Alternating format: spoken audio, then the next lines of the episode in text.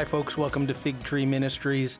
Make sure you subscribe to our YouTube channel by clicking that red subscribe button below and click that bell to make sure you get notified every time we upload a new video. Enjoy today's lesson.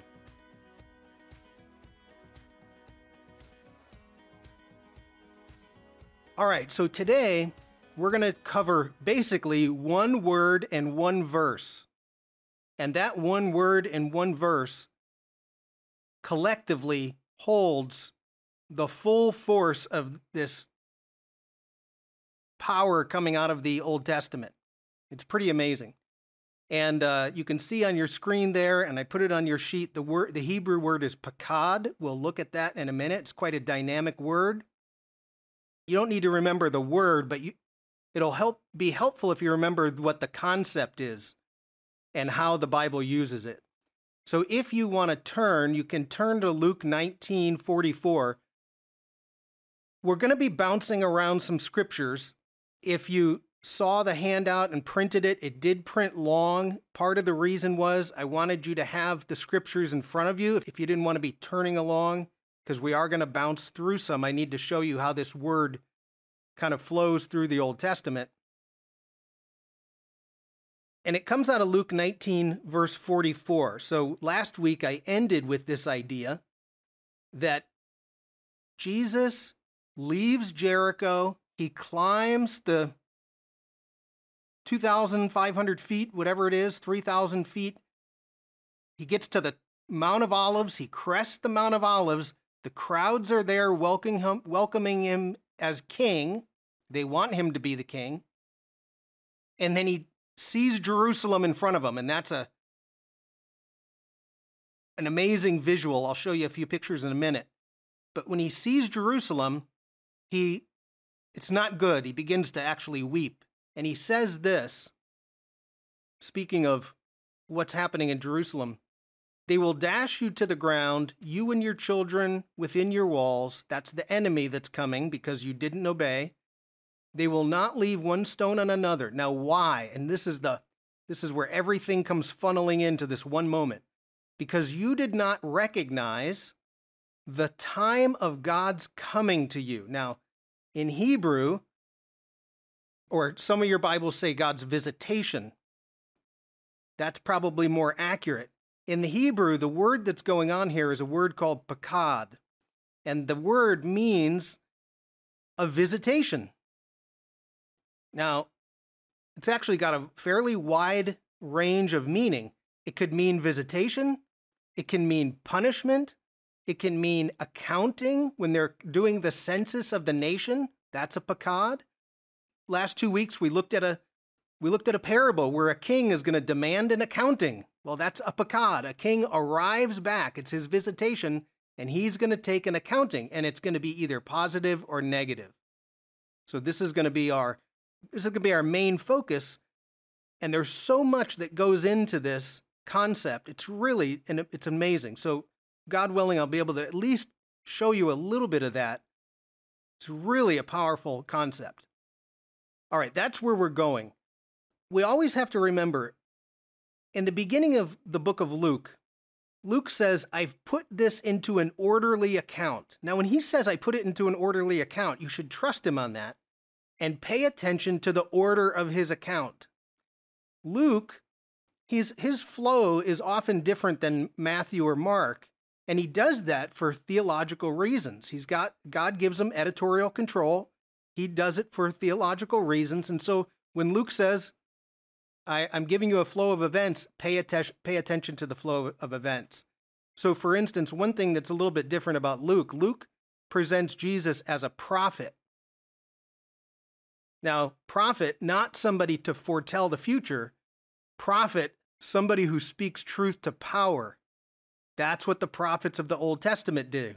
They show up and they say to the king or whoever's in charge, Woe to you because you're not acting justly, or woe to you because you're not following the covenant. That's a prophet, speaks truth to power. So Jesus is shown as someone who's going to speak truth to power. That's what we've been looking at for the past six weeks. So the, if we do a little flow of events, as time is going on, we've gone through over this past six weeks, we started with the rich man and Lazarus. That's a parable, and the parable is directed towards the priests, those in power. So that's speaking truth to power. Then we moved to the Pharisee and the tax collector. Well, the Pharisees were the religious leaders. Don't inappropriately judge somebody or don't look down on others in your own self-righteous self-righteousness. Then you have and we didn't do this story, but packed in the middle there is the rich young ruler and there's a whole bunch packed into that. And at that rich young ruler, it's the point where the the disciples or Jesus says how hard it is for a rich man to enter the kingdom of heaven and the the disciples say, "Well, then who can be saved?" Shortly after that, you get another rich person. That's Zacchaeus, same Greek word. And so you got to put those, you have to connect those and say, what is, what's the rich young ruler was obeying the commandments. Zacchaeus was a tax collector, yet Zacchaeus was the one who was saved. So somebody who is rich can be saved. Then we get to the parable of the minas. This is what we've done the past two weeks. A king or someone goes off to be made king. The subjects don't want him to be king. That would be the priests.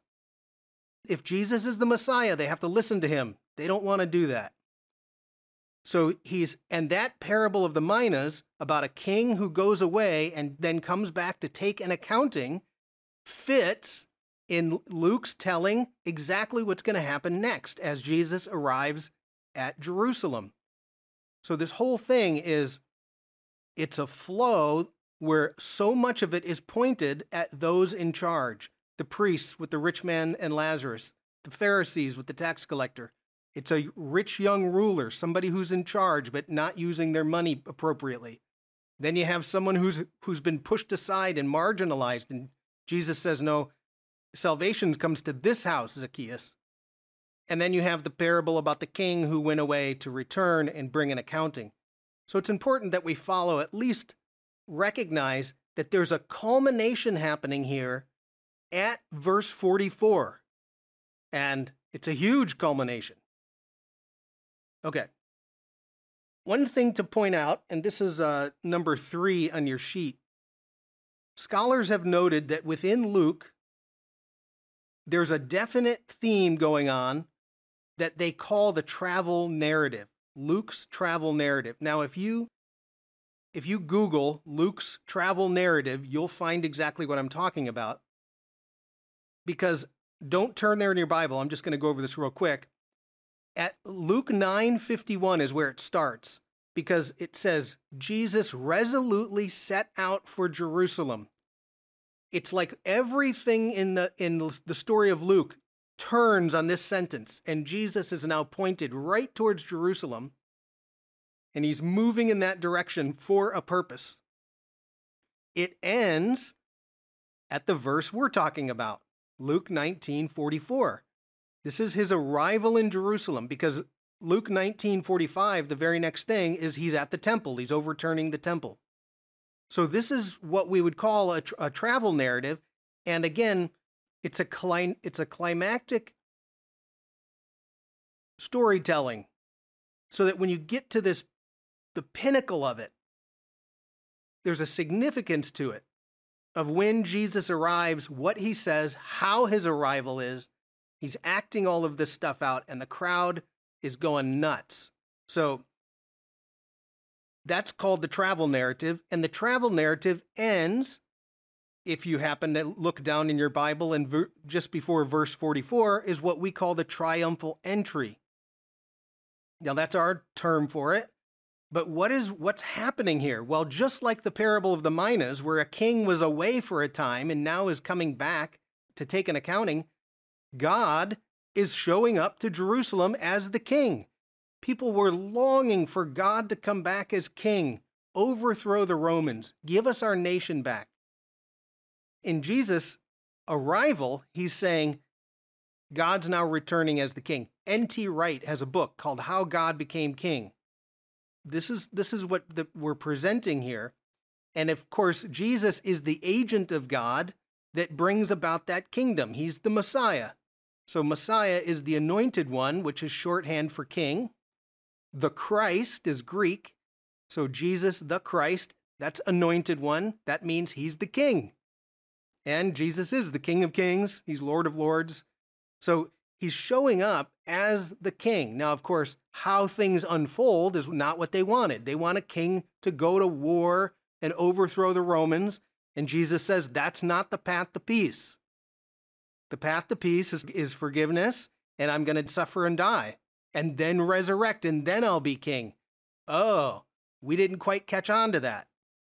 So that, you know, the disciples are constantly asking Jesus, When's the kingdom coming, Jesus? Come on. So Jesus shows up as the agent who brings God's reign. He's it's representative of God returning. Okay.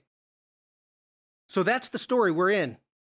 Jesus ascends. This is a picture of the Mount of Olives. He comes over the hill right at about this saddle right here. There's still a road today. The road comes down the hill through these trees. So Jesus would have crested the hill. And as the crowds are going nuts, as he's crested the hill, what he sees in front of him is this it's Jerusalem. And what would, well, today there's a mosque there, but what would have sat there at that day is the temple.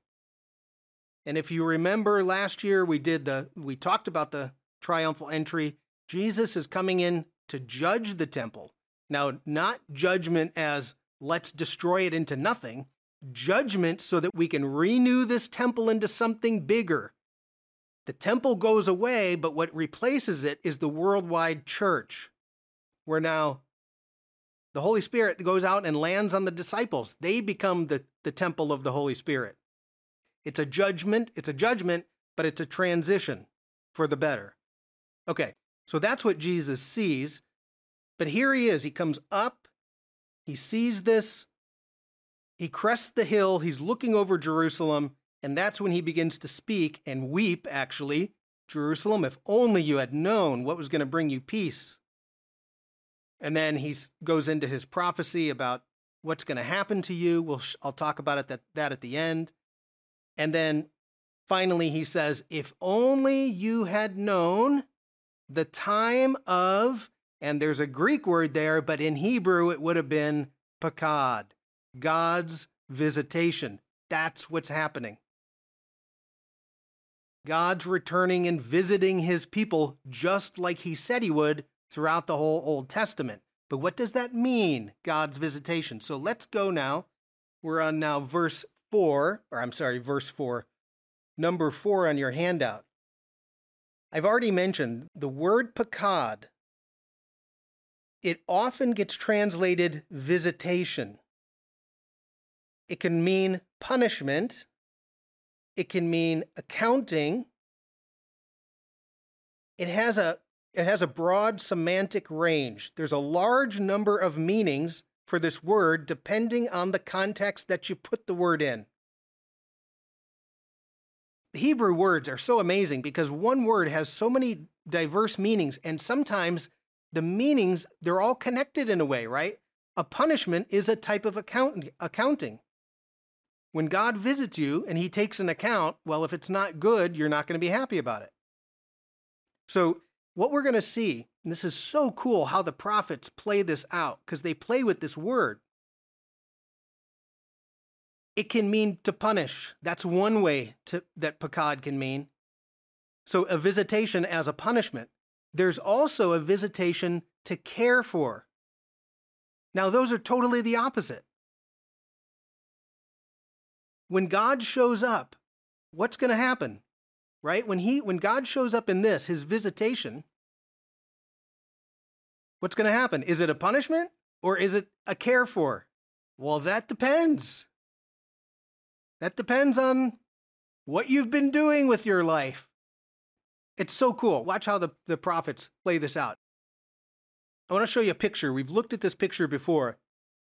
The concept of Pakad, this, this visitation, they in their minds, this visitation became this ominous thing that was going to happen at some point in the future. God's going to visit you.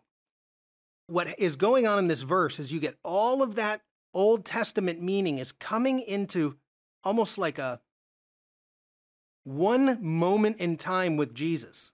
And of course, that's a lot of what's happening with the Old Testament is it's all going it's all being funneled into Jesus. So I've showed you this picture before. Now many of you on the call have not seen this. I put the website you can find this at. It's a guy named Chris Harrison, and he's a professor at Carnegie Mellon University in, in Pennsylvania. And what you're looking at is a visualization of the Bible. So that represents the Bible.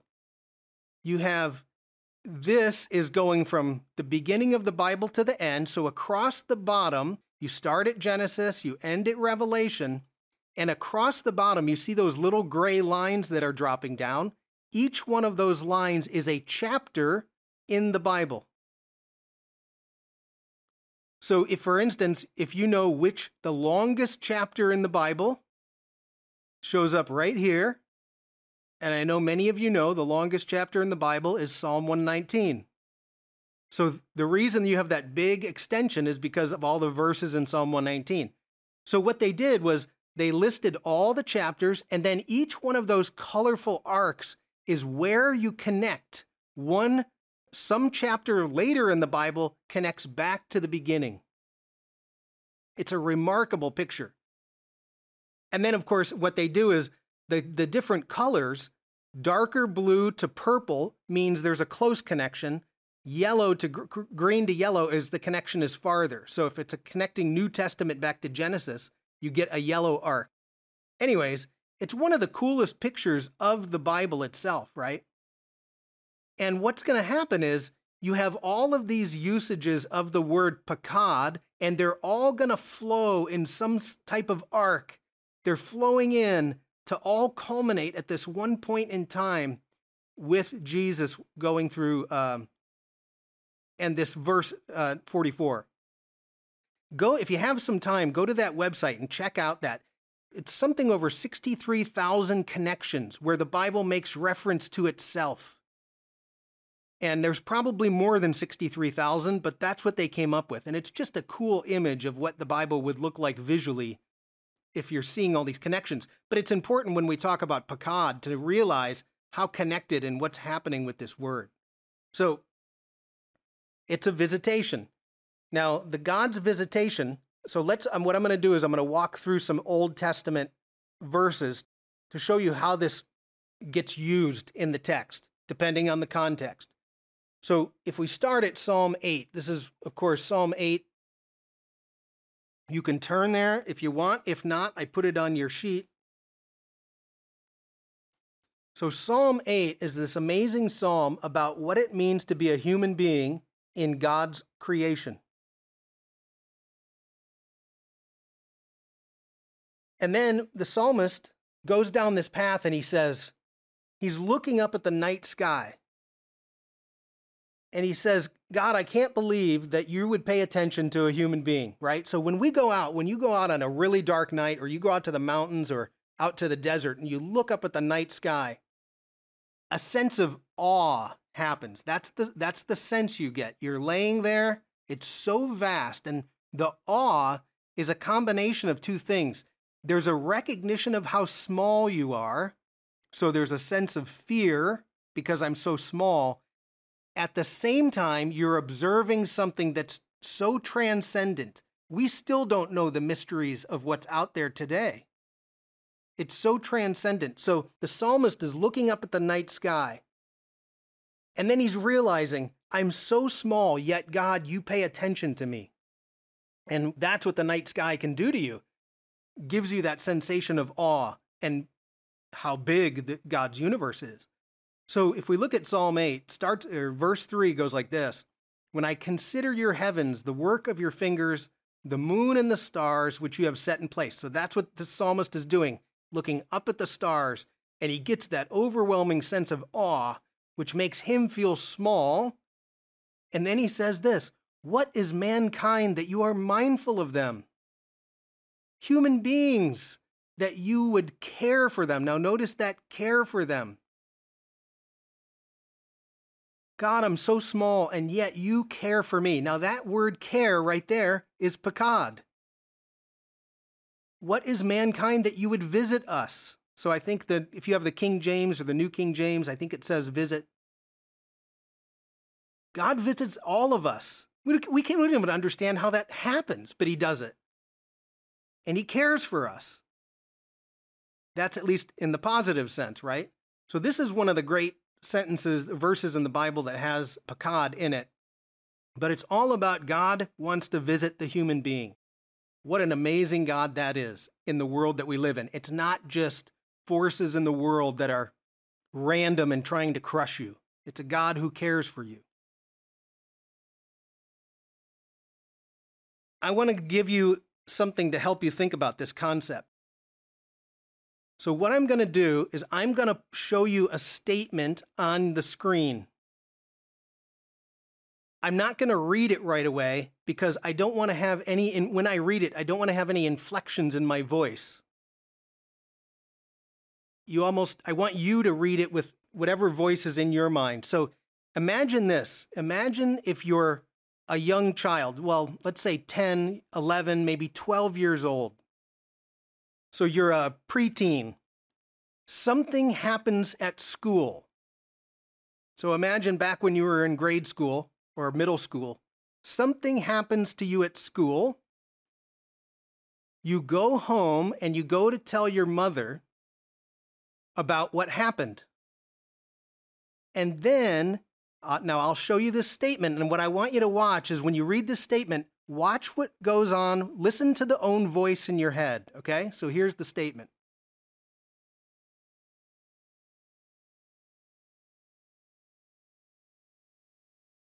So imagine you come home, something happened at school, and your mother says these words Wait till your father gets home. Now, how do you, how do you hear that in your mind? Is it positive? Wow, you got an A, you got an A on your report card. Wait till your father gets home. This is so exciting. Is that how you hear it in your mind? Or is it negative? What happened at school? You did what? Wait till your father gets home. So the same sentence can be read positively or negatively, negatively, and if you have a guilty conscience, you're probably reading it negative. Because people with a guilty conscience always hear things as if they're guilty. But this is pakad. When God when Father comes home to visit you, is it going to be positive or is it going to be negative? Well, it depends. What did you do at school? So that's the whole point of pakad. God's going to pay a visit to his people. Positive? We hope so. Negative? It might be. Depends on what you did. Okay. So hopefully that'll at least give you an idea of it's a very dynamic word. And when I show you a couple of the, the prophets and how they use it in the same sentence, it's really cool what he does. Okay. Now here's what I want you to do. If well, if you want in your Bible, go to Exodus 32 because I want to do a show you a couple places that this word shows up. Then we'll go to the prophets and then we'll end up back in Luke to show you the progression of this idea of God's visitation. So if we start in Exodus 32 34, the context of this verse is the golden calf. So they had said to God, Yes, God, we're excited. They actually had a sense of awe because God was on the mountain. Then God says, Do you want to be in covenant together? They said, Yes, we'll do everything you say. We will obey you. And then a few short chapters later, they're building the golden calf, and you get God's now punishment is going to happen. Now go lead the people to the place I spoke of, and my angel will go before you. However, when the time comes for me to punish. Now, that's the NIV. So they've taken the word pakad and they've put it into punish. Now, some of yours, it might say, when the time comes for me to visit my people, or when it comes time for me to visit my punishment, is probably more accurate. So, however, when it comes time for me to visit my the punishment, and then Next part of the sentence, I will punish, pakad, them for their sins. So you see the word used twice, or I will visit their punishment, on them for their sins, something like that. So God says, Look, I see that you've sinned. Now I'm going to show up and visit the punishment upon them. You, it's got a much deeper reading than simply, I'm going to punish. Okay, so that's one. Now I'll go to the next one. If you're in your Bible, turn two chapters over, maybe a page or two, to Exodus 34 7. Now, Exodus 34 7, we looked at last week with the great attributes of God. I am gracious and compassionate and slow to anger and forgiving of all kinds of sins. And then God says this Yet he does not leave the guilty unpunished. And now comes the pakad.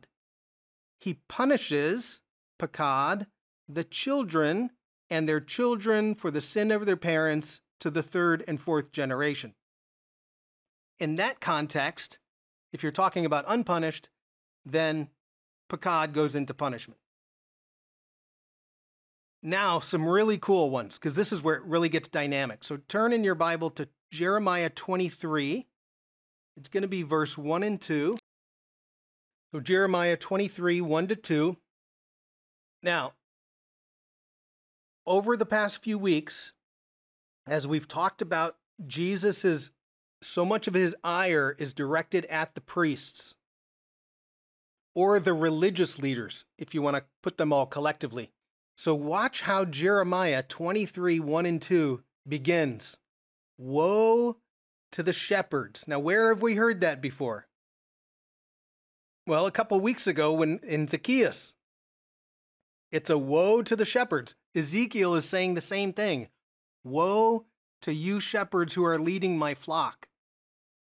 So, woe to you shepherds who are destroying and scattering the sheep of my pasture.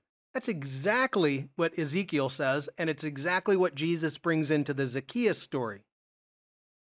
So woe to you shepherds who are destroying and scattering the fleet of my, the fleet, excuse me, the sheep of my pasture.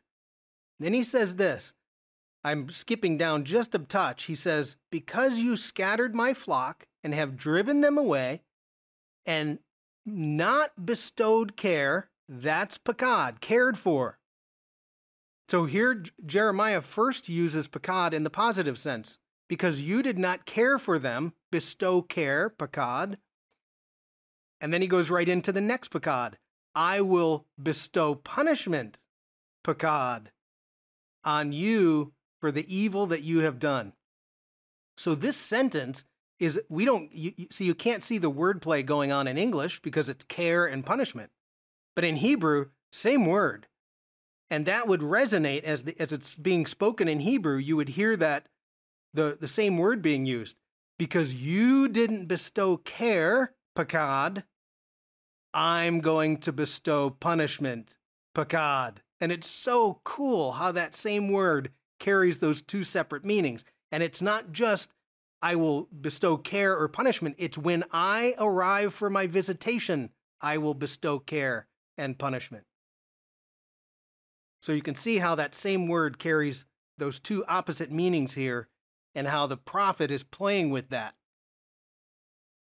Okay, last prophet before we get to Luke, and this is the one that I think is exactly where Jesus is. He's right in the Zechariah issue.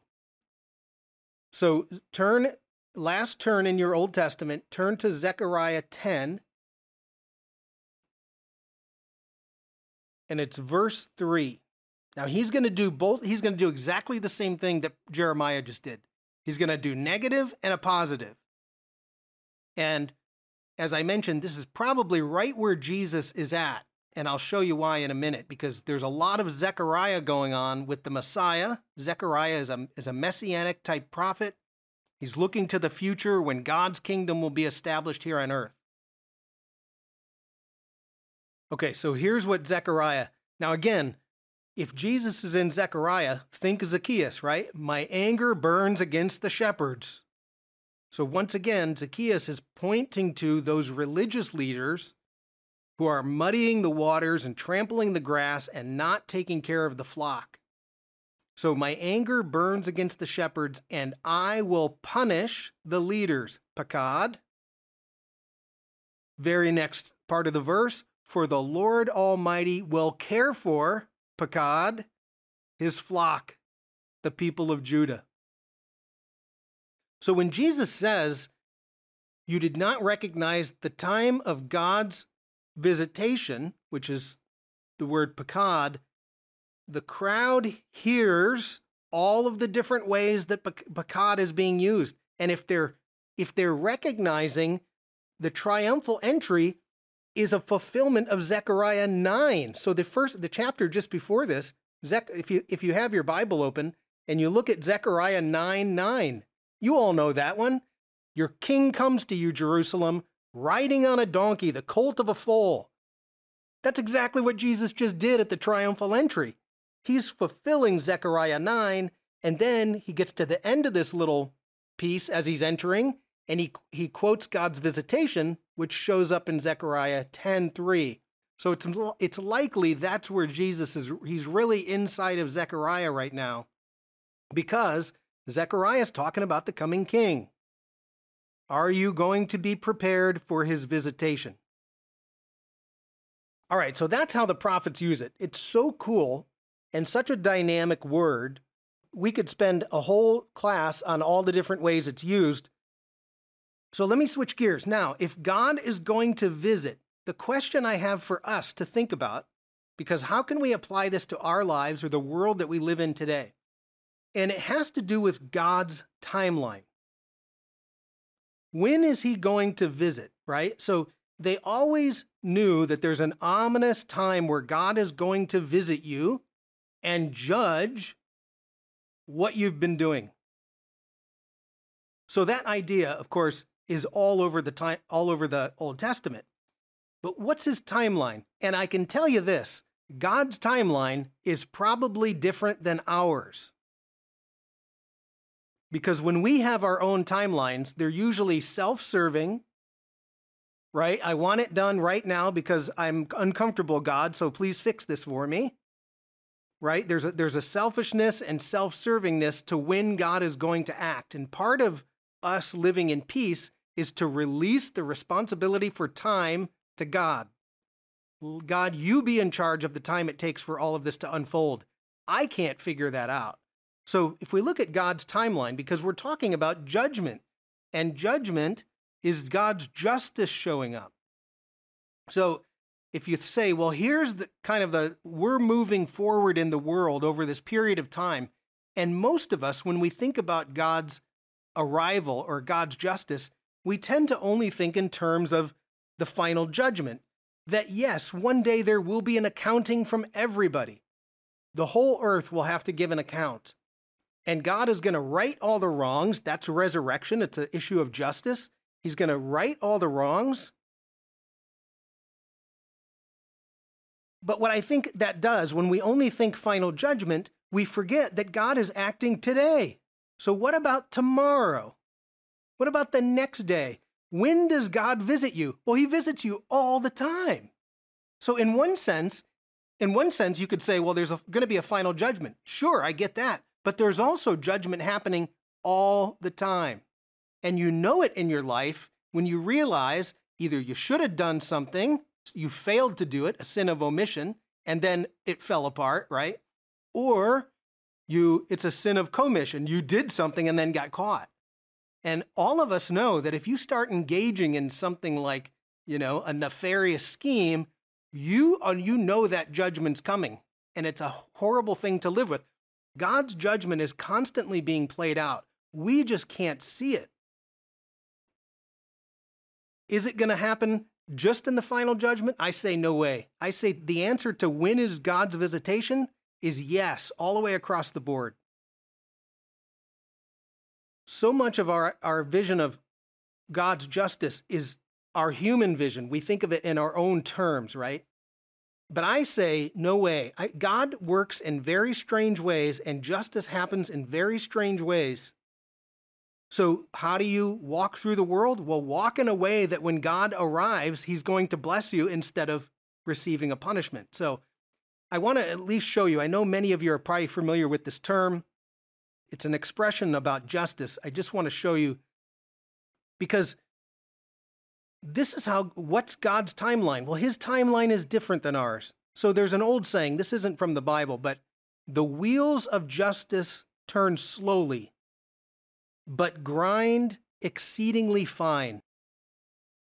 And so it's a very old, it's an ancient saying, but they recognize that justice doesn't always happen at the time we want, in the way that we want. But it does happen.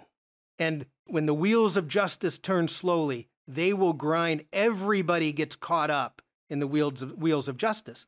So God's justice, in some regard, is always in effect. It's always working. Either we can't see it pro- in progress, or we have a different conception of how it's going to work. But the reality is, nobody gets away with anything. So, one of the, you know, we look out in the world today and you see injustices all over the place people lying and cheating and stealing and manipulating and all of that. Pray for God's pakad to show up. Pray for God to show up with justice. It's like Habakkuk. Habakkuk has a complaint. God, there's so much justice in the world. Where are you? Why aren't you, you know? And God says, Hey, wait a minute, Habakkuk. Wait a minute. You don't know what I'm working behind the scenes. So hold your horses there. My justice is working. Anyways, I would argue God's justice is always at play. Let me show you from the Bible it doesn't mean final judgment, but watch God's justice through the Bible. Here's a whole bunch of things that happened when God's when God's justice shows up. The flood is one, right? The people are carousing. God says, oh, "None of that anymore. Let's we'll have the flood."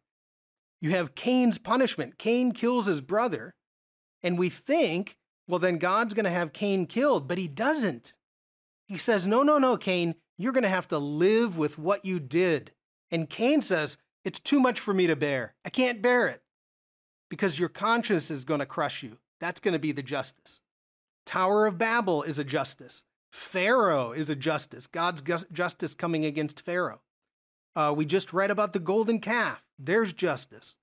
The exile in Babylon that happened in 586 BC. That's justice for letting go of the covenant.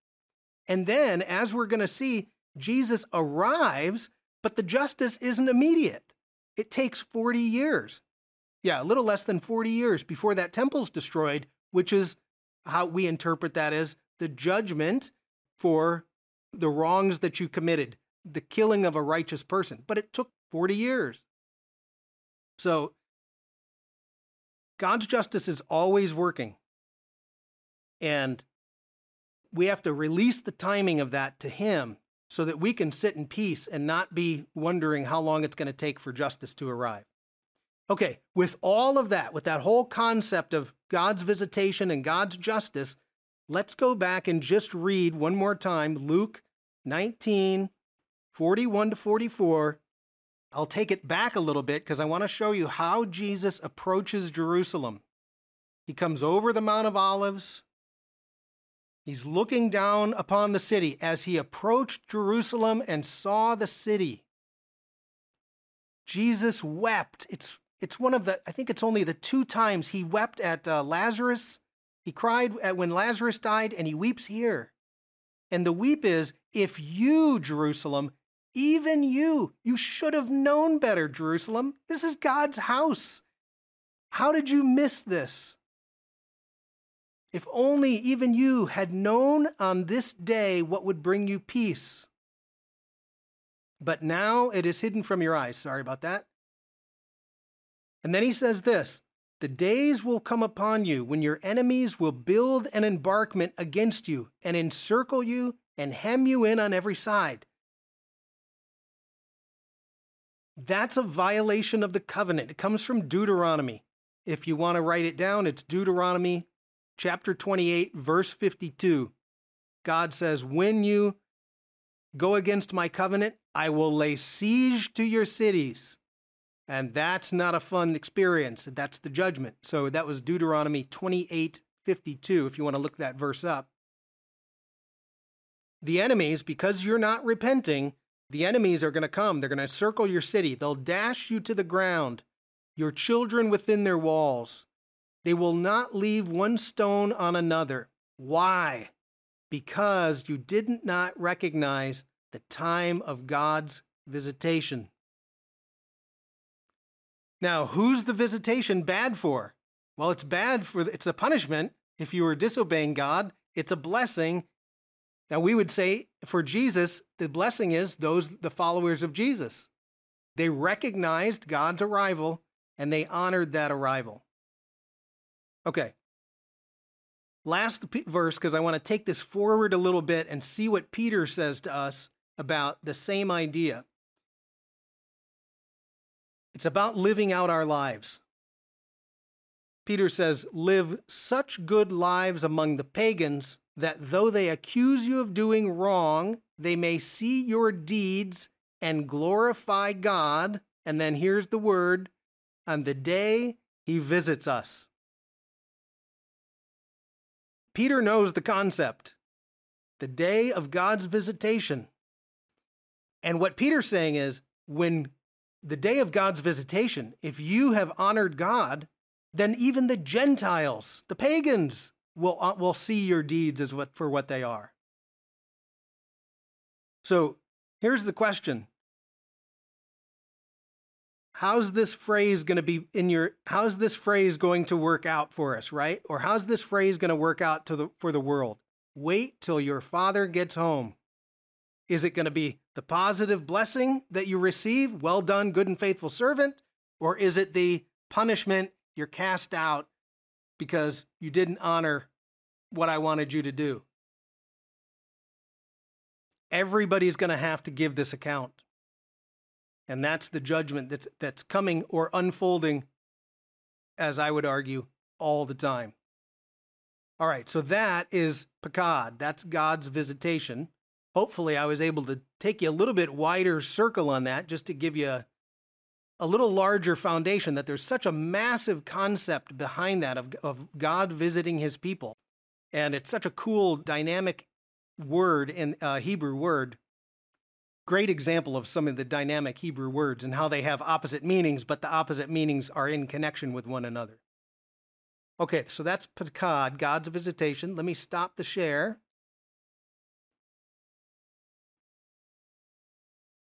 You know, just like the example I gave, the Father loves you, and so if He's going to punish you, it's oftentimes because He wants to He wants you to grow. When we when we even as Christians misstep, we do something wrong, or maybe even it's a sin of omission. You know, we ignore something and then it falls apart on us. God wants us to, you know, He wants us to grow through that judgment, even though the judgment hurts.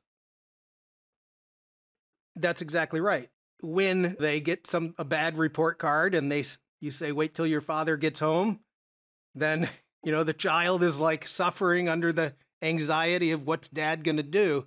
But dad doesn't want to punish them because he hates them he wants to punish them so that they'll transform into something more more capable in the world.